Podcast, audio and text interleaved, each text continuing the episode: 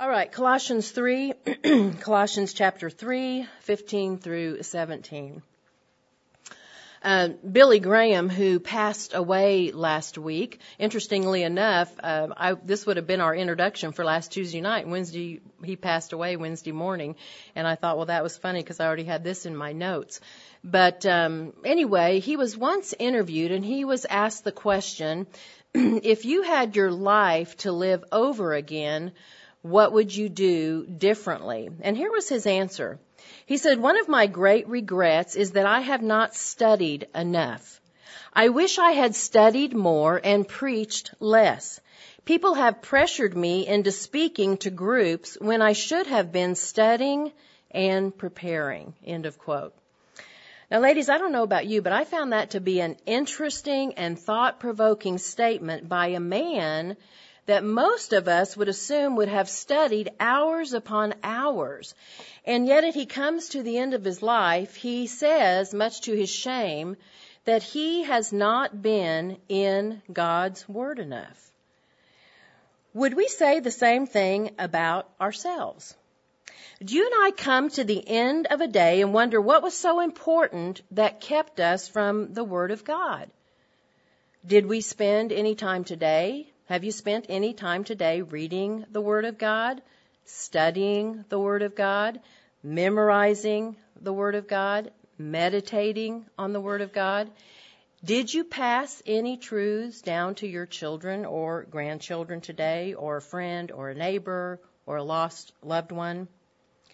How does our knowledge of God's Word compare to our brothers and sisters at Colossae? Does it dwell in us like it did in them? I think we're going to be a little bit surprised when we consider what Paul is saying here in these few verses that we are going to consider tonight.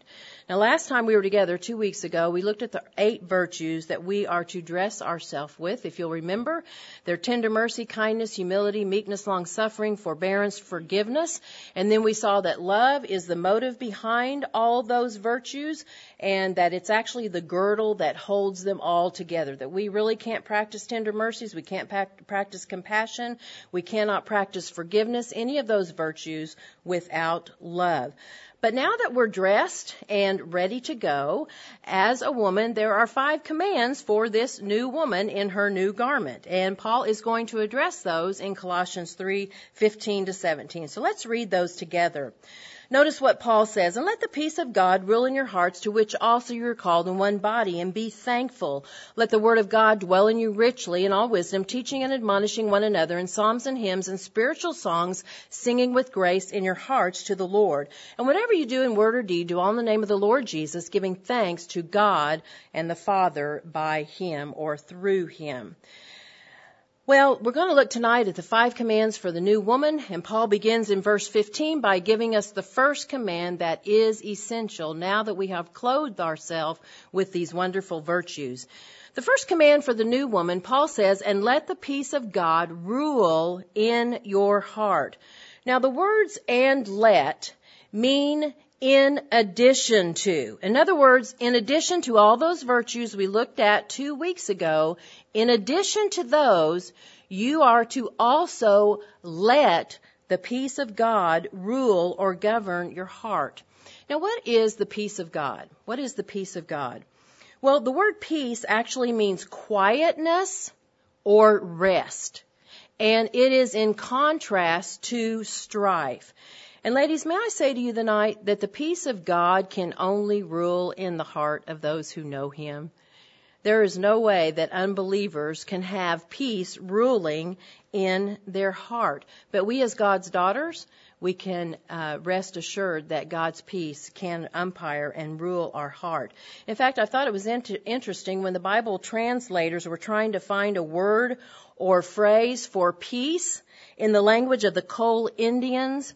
You know what they discovered? The words that really fit, that they could express to this tribe was quiet heart. Quiet heart. My friend, a quiet heart can only come from God, can't it? It doesn't come from practicing yoga. It doesn't come from lighting a candle and singing kumbaya. It comes from God. Why is that? Because of the fruit of the Spirit is what? Love, joy, Peace, right? It comes from God. The world knows nothing of this kind of peace.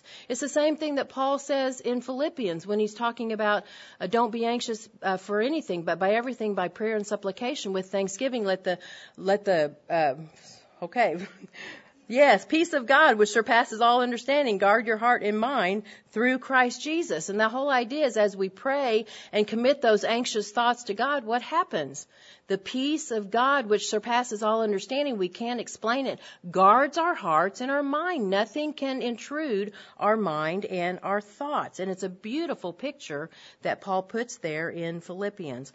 And ladies, I'm sure that each one of you um, who've gone through any type of a trial as a Christian, you could probably get up and testify tonight that you have had peace in your heart uh, through that difficult trial that you can't explain, uh, apart from the fact that you know God and that He is ruling in your heart. In fact, I think the placing of this verb is very important. Listen very carefully. Because as we put on those virtues that we saw in our last lesson, when we clothe ourselves with those eight virtues, then what happens? Peace follows. Think about it. Remember those list of sins that we were told to put to death? Can you be at peace while you're practicing fornication? No. You can't be at peace, not as a Christian. You better not be at peace. Can you be at peace while you're blaspheming or speaking evil out of your mouth? No, you can't. Can you be at peace while you're lying? You look at all those things we were, we were to put off. We had two lessons on that you cannot be at peace. I know for me, uh, when I know that I have sinned against someone or I have sinned against God, I am not at peace until I make that right. There is just no way that you can be as a believer. And so it makes sense as we put on these virtues, then what happens? The peace of God rules in our heart. Ladies, the world knows nothing about this type of peace. Isaiah puts it well. There is no peace, says God, to the wicked. Um, I remember several years ago, Harrison Ford, a famous actor, was being interviewed, and he was asked kind of the same question that I just mentioned that Billy Graham was asked, uh, something like, uh, "Do you have have everything that you want in life?" And you know what Harrison Ford said? He said, "I have have everything I want except peace." And I hope to find it when I die. Well, I hate to tell Harrison Ford, if he doesn't have peace right now, when he dies, he is not going to find it. And so, ladies, peace is only something that we as God's daughters can have. Now, it's also interesting here when it says the peace of God. The Greek word for God is not theos, it's Christos. And you might say, well, why is that important? It's very important because do you remember uh, it was Jesus, Christos, Christ, who left the promise of peace. Remember in the upper room where he said, My peace I give to you, my peace I leave with you. Not as the world gives, give I unto you. Do not let your heart be troubled. Do not let it be afraid. And so, ladies, peace comes from God. In fact, Paul's already mentioned in Colossians, if you'll remember from chapter 1, verse 20, that he made peace how? Through the blood of his cross. And so, ladies, that's why we have the peace of God is because of Christ. Another interesting note before we go on is when Paul says, let the peace of God rule in your heart, the Greek word for rule can also be umpire, which is very interesting because it should the peace of God should actually umpire my heart, my thoughts, my feelings, my mind. And it's important because remember the false teachers were coming in. If you remember anything about chapter 1 and chapter 2, the false teachers were trying to come in and they were trying to umpire or rule the church at Colossae. They were invading them with their heresies and they were trying to steal them of their reward. And Paul says, don't let them do that. Don't let the false teachers rule. Don't let them umpire. But who? Let the peace of God rule in your heart. And then Paul adds in this verse, to which you are also called in one body. What does he mean by that? Well, ladies, Paul is reminding them that we are a body and as a body of believers, we are called to unity. We are called to promote peace. In fact, uh, in the sister epistle, Ephesians, um, Paul says this. He says we are to endeavor to keep the unity of the Spirit in what? The bond of peace. And ladies, again, false teachers were coming in. And anytime you have false teaching going on in a church, it promotes not unity. It doesn't promote peace. It sends divisions and strifes. And Paul is saying, remember, the peace of God is to rule in your heart, and you've been called to one body. You are to be at, at unity with one another. Well, Paul then gives a second command for the new woman, and that is we are to be thankful. We are to be thankful. This means be grateful. In fact, the Greek tense is the idea of a continual obligation to be thankful. Be constantly thankful ones. Now you might be saying, Susan, is there a connection with peace and being thankful? I believe there is. Think. If you have a spirit of thankfulness, then aren't you usually peaceful? Have you ever been around someone who grumbles and complains about everything and is not thankful for anything? They're not at peace, are they? They're restless, they're contentious, they're actually not very fun to be around, right? Ladies, think about this. Gratitude promotes what? Peace. It promotes peace. And I think an interesting side note is this. Do you know that ingratitude is a sign of an unbeliever? If you have an unthankful heart tonight, you better wake up and maybe, you know, smell the coffee or re- read the scriptures. Ingratitude is a sign of an unbeliever. Listen to Romans 1:21. Because they did not know God, neither did they glorify him, nor were they thankful. They weren't thankful. They didn't know God, they weren't thankful.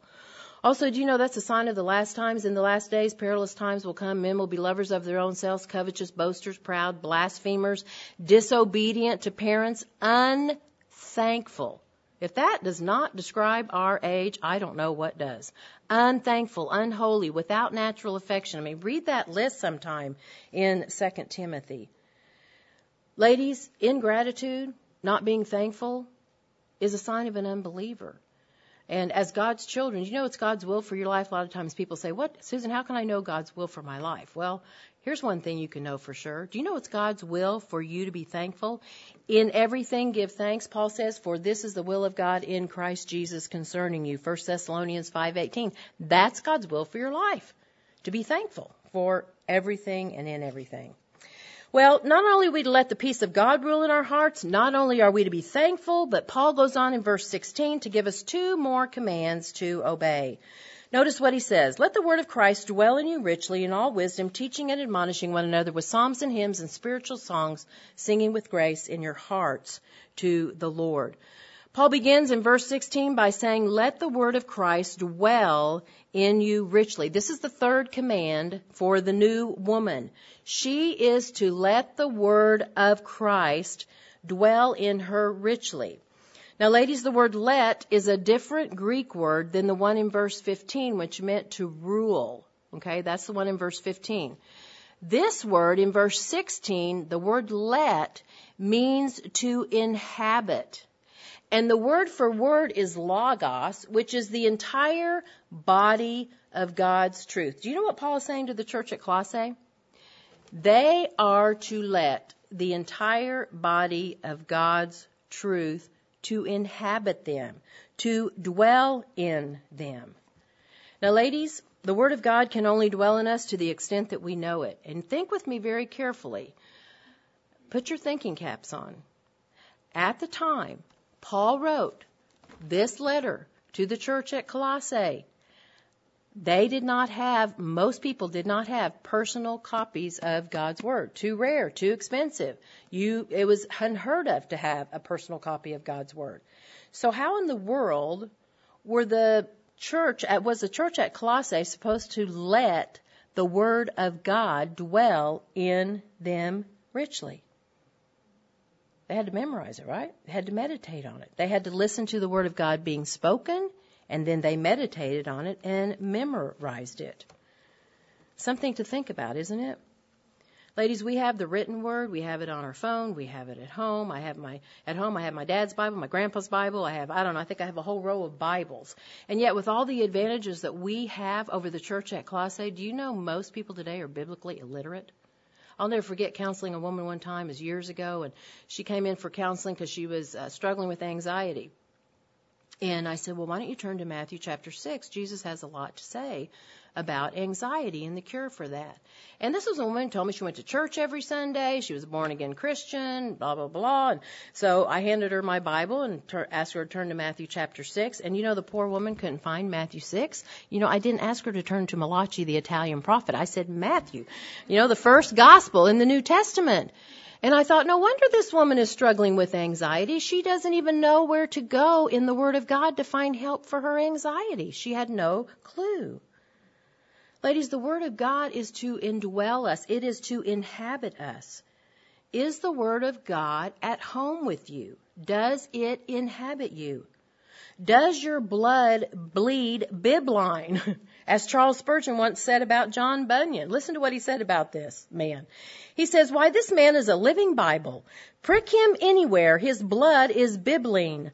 The very essence of the Bible flows from him.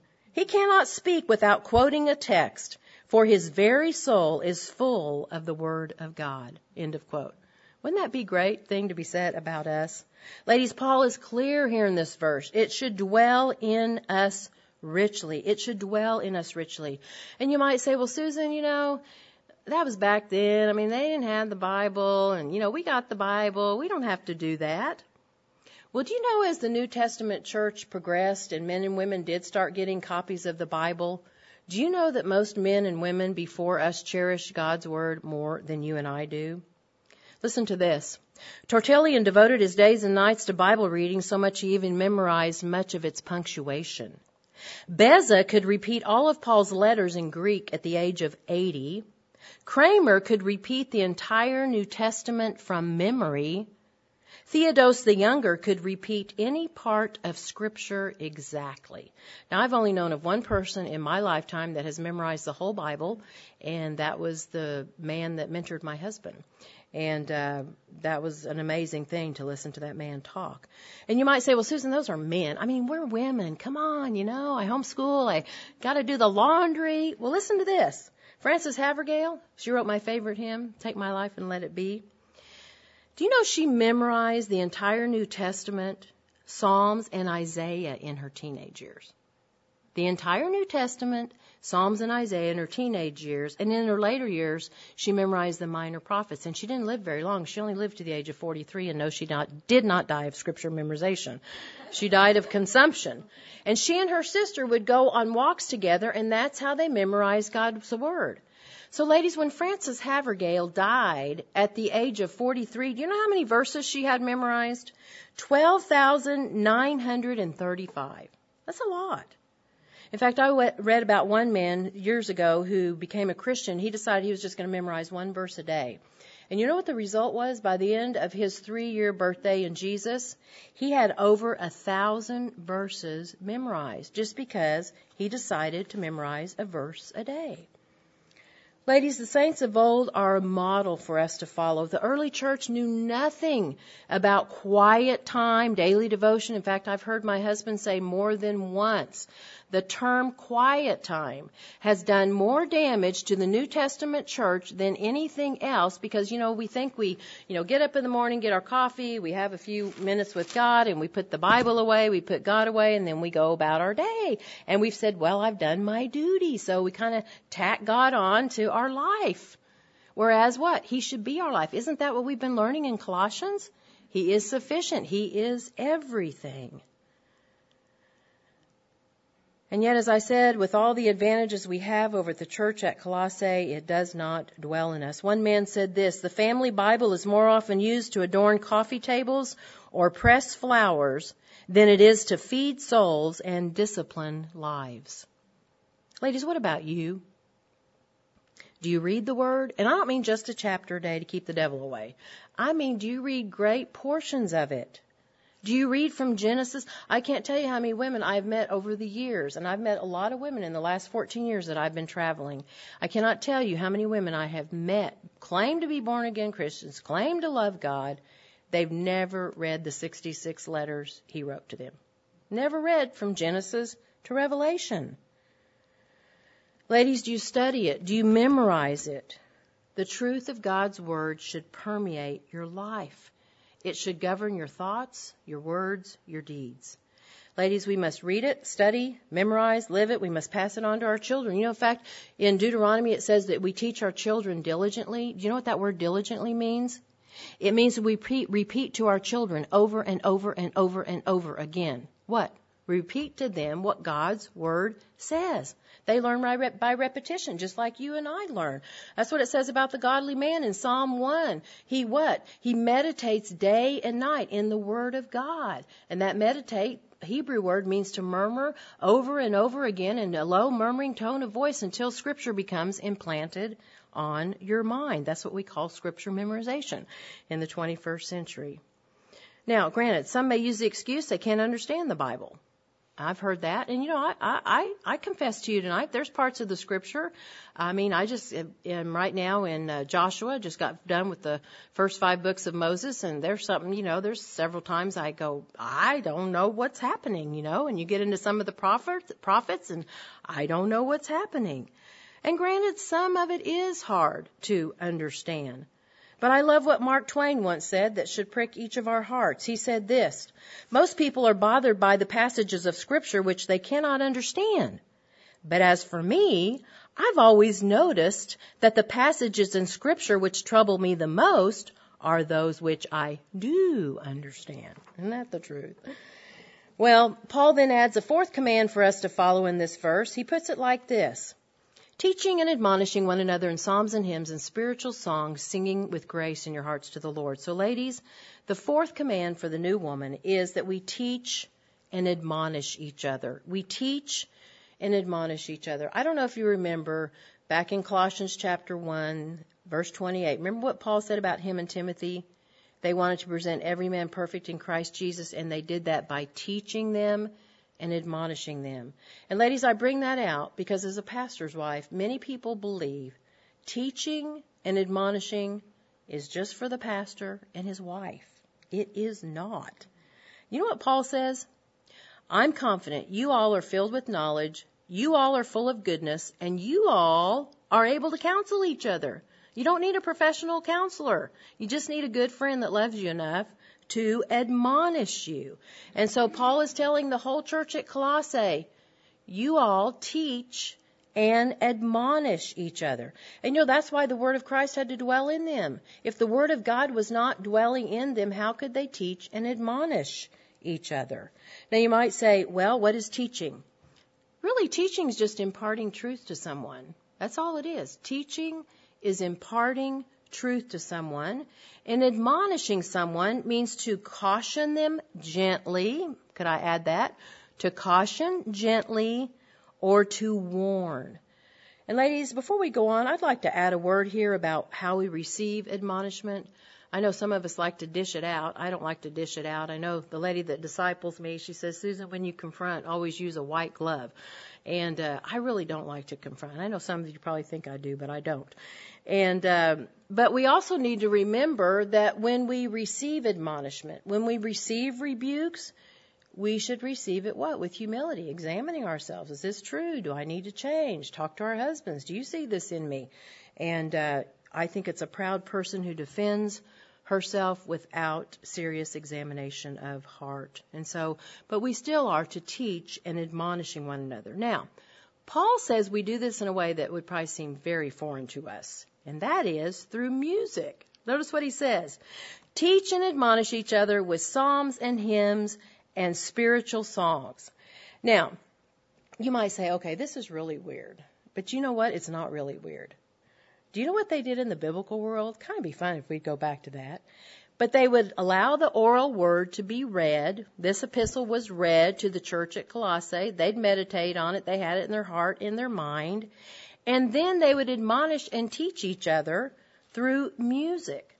And so, ladies, that's why it was so important that they listen and understand and memorize the Word of God. Then they could help each other, and the way they did it was by singing it to each other.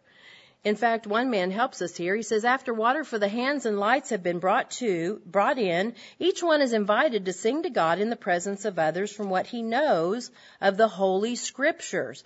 He says they would form choirs, one of men and one of women.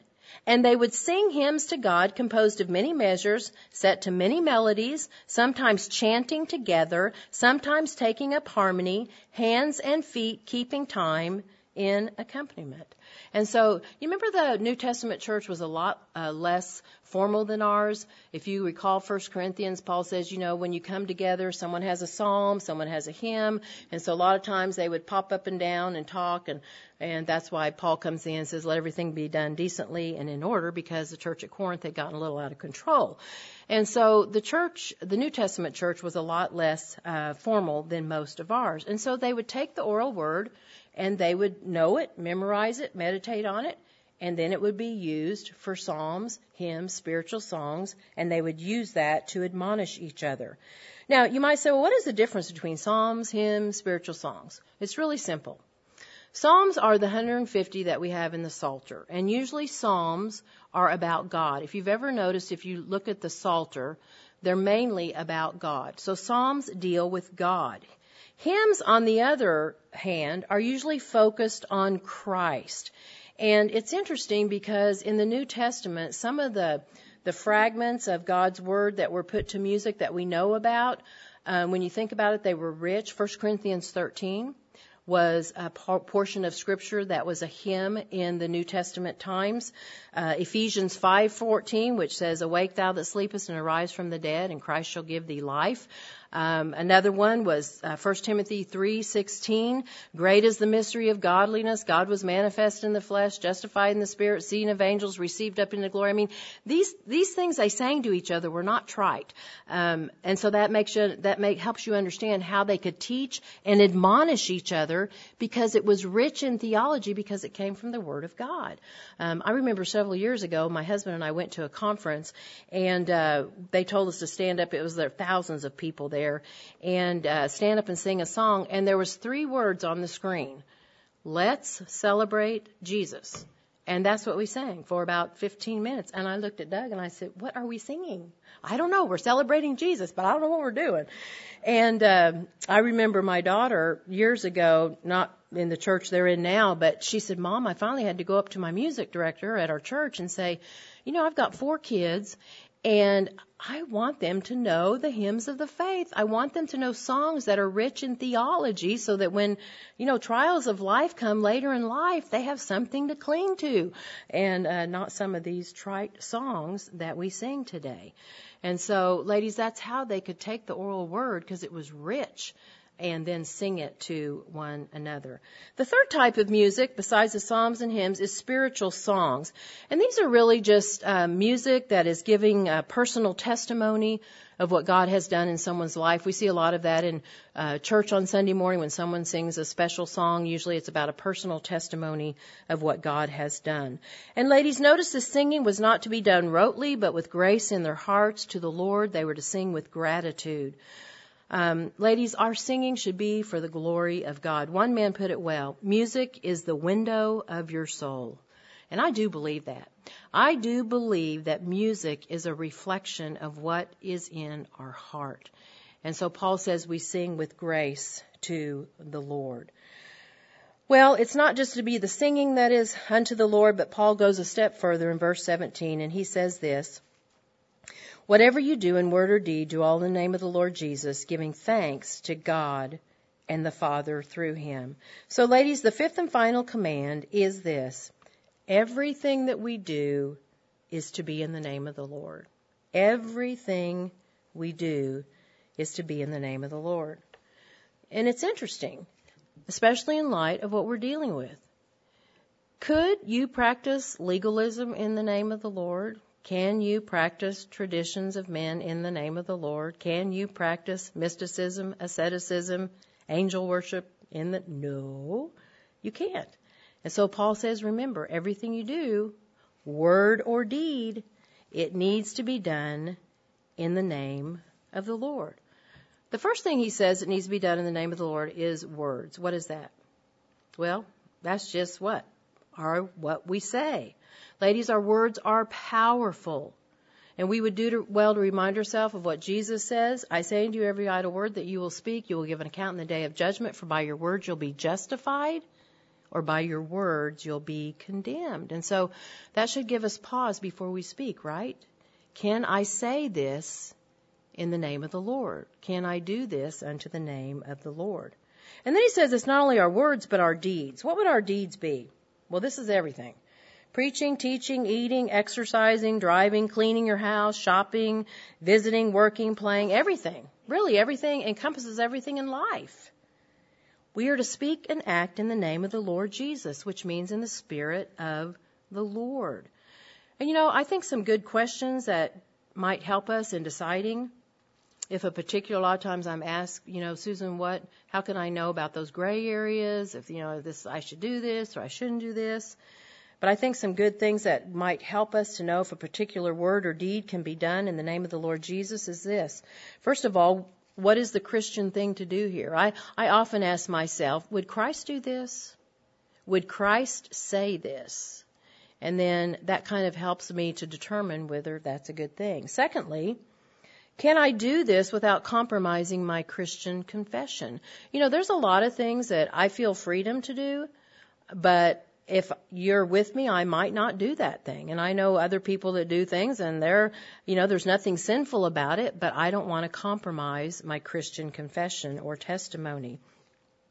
In fact, I'd tell a story right now, but this is on video, but come and ask me later.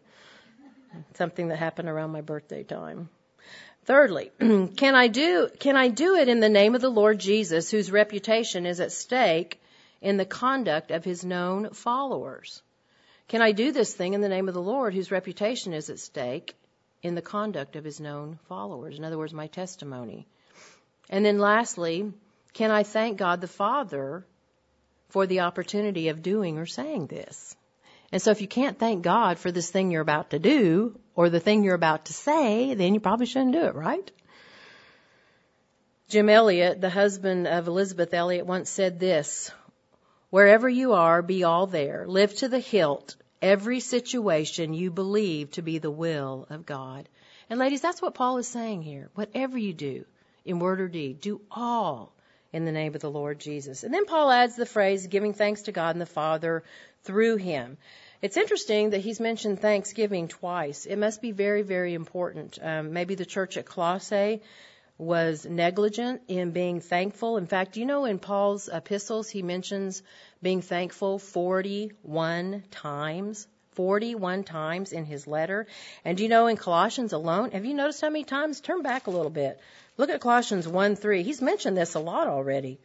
Colossians 1 3, he says, Give thanks to God and the Father of our Lord Jesus Christ. Verse 12, he says, Give thanks to the Father. Chapter 2, verse 7, he says, Rooted and built up in him and established in the faith as you have been taught, abounding with thanksgiving. Uh, chapter 3, verse 15 that we just uh, looked at. Let the peace of God rule in your hearts to which you're called in one body. Be thankful. And then the verse we just looked at. And then we come to chapter 4, verse 2 in a few weeks. Continue in prayer and watching the same with thanksgiving. So he repeats this over and over. Why? Ladies, a genuine Christian has a heart of thanksgiving. You know, it's, I have noticed it's really difficult to be around people that are not thankful. Just not thankful. And you know, if we're doing things and saying things in the Spirit of Christ, we will be thankful, right? It's when our sinful flesh creeps in that it's hard to be thankful. Think about it. Can you be thankful at the same time you're using your mouth for evil? Can you be thankful when you're doing things that are sinful? You can't. And that's the idea that Paul's trying to convey. Ladies, if we could say and do all in his name, then we would give thanks as well. So, what are the five commands for the new woman to obey? First of all, let the peace of God rule in your heart. Does the peace of God rule in your heart, or do you resort to worldly means in your pursuit of peace? Have you made peace with God by being reconciled through the death of his son? Secondly, we are to be thankful. Are you thankful in every situation and with every individual that God has placed in your life? Can you give thanks in everything? Thirdly, we are to let the Word of God or Christ dwell in us richly. Does it? Do you know the Word so well that when the evil one tempts you, you're able to resist his temptations? Will you be able to stand in the day of adversity because you know the Word of God so well? What are you currently reading in the Word? What are you studying? What portion of God's Word are you memorizing? Fourthly, we are to teach and admonish each other. Do you know the Word of God so well that you can pass it on to your children? Are you able to lovingly admonish those who need it from the Word of God? Is there someone that you need to admonish and you're putting it off? Do you sing with gratitude in your heart to the Lord, or has your singing become a dull and boring routine? And lastly, all is to be done in the name of the Lord Jesus Christ. Are the words you speak each day words that Christ would have you speak, or have you allowed your mouth to be a tool of the evil one? What about your deeds? Do you do every task to the glory of God? Are you motivated to speak and act in a Christ like way because you love God and you want to put Him on display? What great nuggets of truth in this in these three verses, aren't there? It's rich. Ladies, we who know the Lord are able to let His peace rule in our hearts no matter what. We can also admonish each, admonish each other in song and in the Word that richly dwells in us. And lastly, we can use our life, the life He gave us, by saying and doing things that will be for Him and in Him, and all the time giving thanks to His name. Amazing. There was a hymn written over a century ago by Kate Wilkinson and I wonder if she had this portion of Colossians in her mind when she wrote this song that Reed and I are going to sing. Not you're going to sing it with us, but Velma, you can put it on. Because and I tried to find the history of this song, and uh, she, as we stand and sing it together, notice she mentions almost every single aspect of this portion of God's Word. And uh, I wonder if she had it in mind. I couldn't find the history about the song. She wrote it in the early 1900s. And because Paul told us to teach and admonishing each other with song and hymns and spiritual songs, then I thought it was a great way to close our lesson tonight instead of me closing in prayer. So you girls stand up and uh, just if you know the song, sing it, and if you don't know it, just make a joyful noise, okay? But consider the words prayerfully as we sing these words to the Lord, okay? May the mind of Christ my Savior live in me from day to day.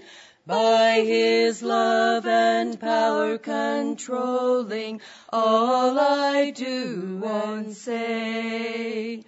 May the word of God dwell richly in my heart from hour to hour so that all may see I triumph only through his power. May the peace of God my Father rule my life in everything, that I may be calm to comfort sick and sorrowing. May the love of Jesus fill me as the waters fill the sea. Him exalting, self abasing, this is victory. May I run the race before me, strong and brave to face the foe looking only unto Jesus as I onward go. May his beauty rest upon me as I seek the lost to win. And may they forget the channel, seeing only him. Isn't that a great song?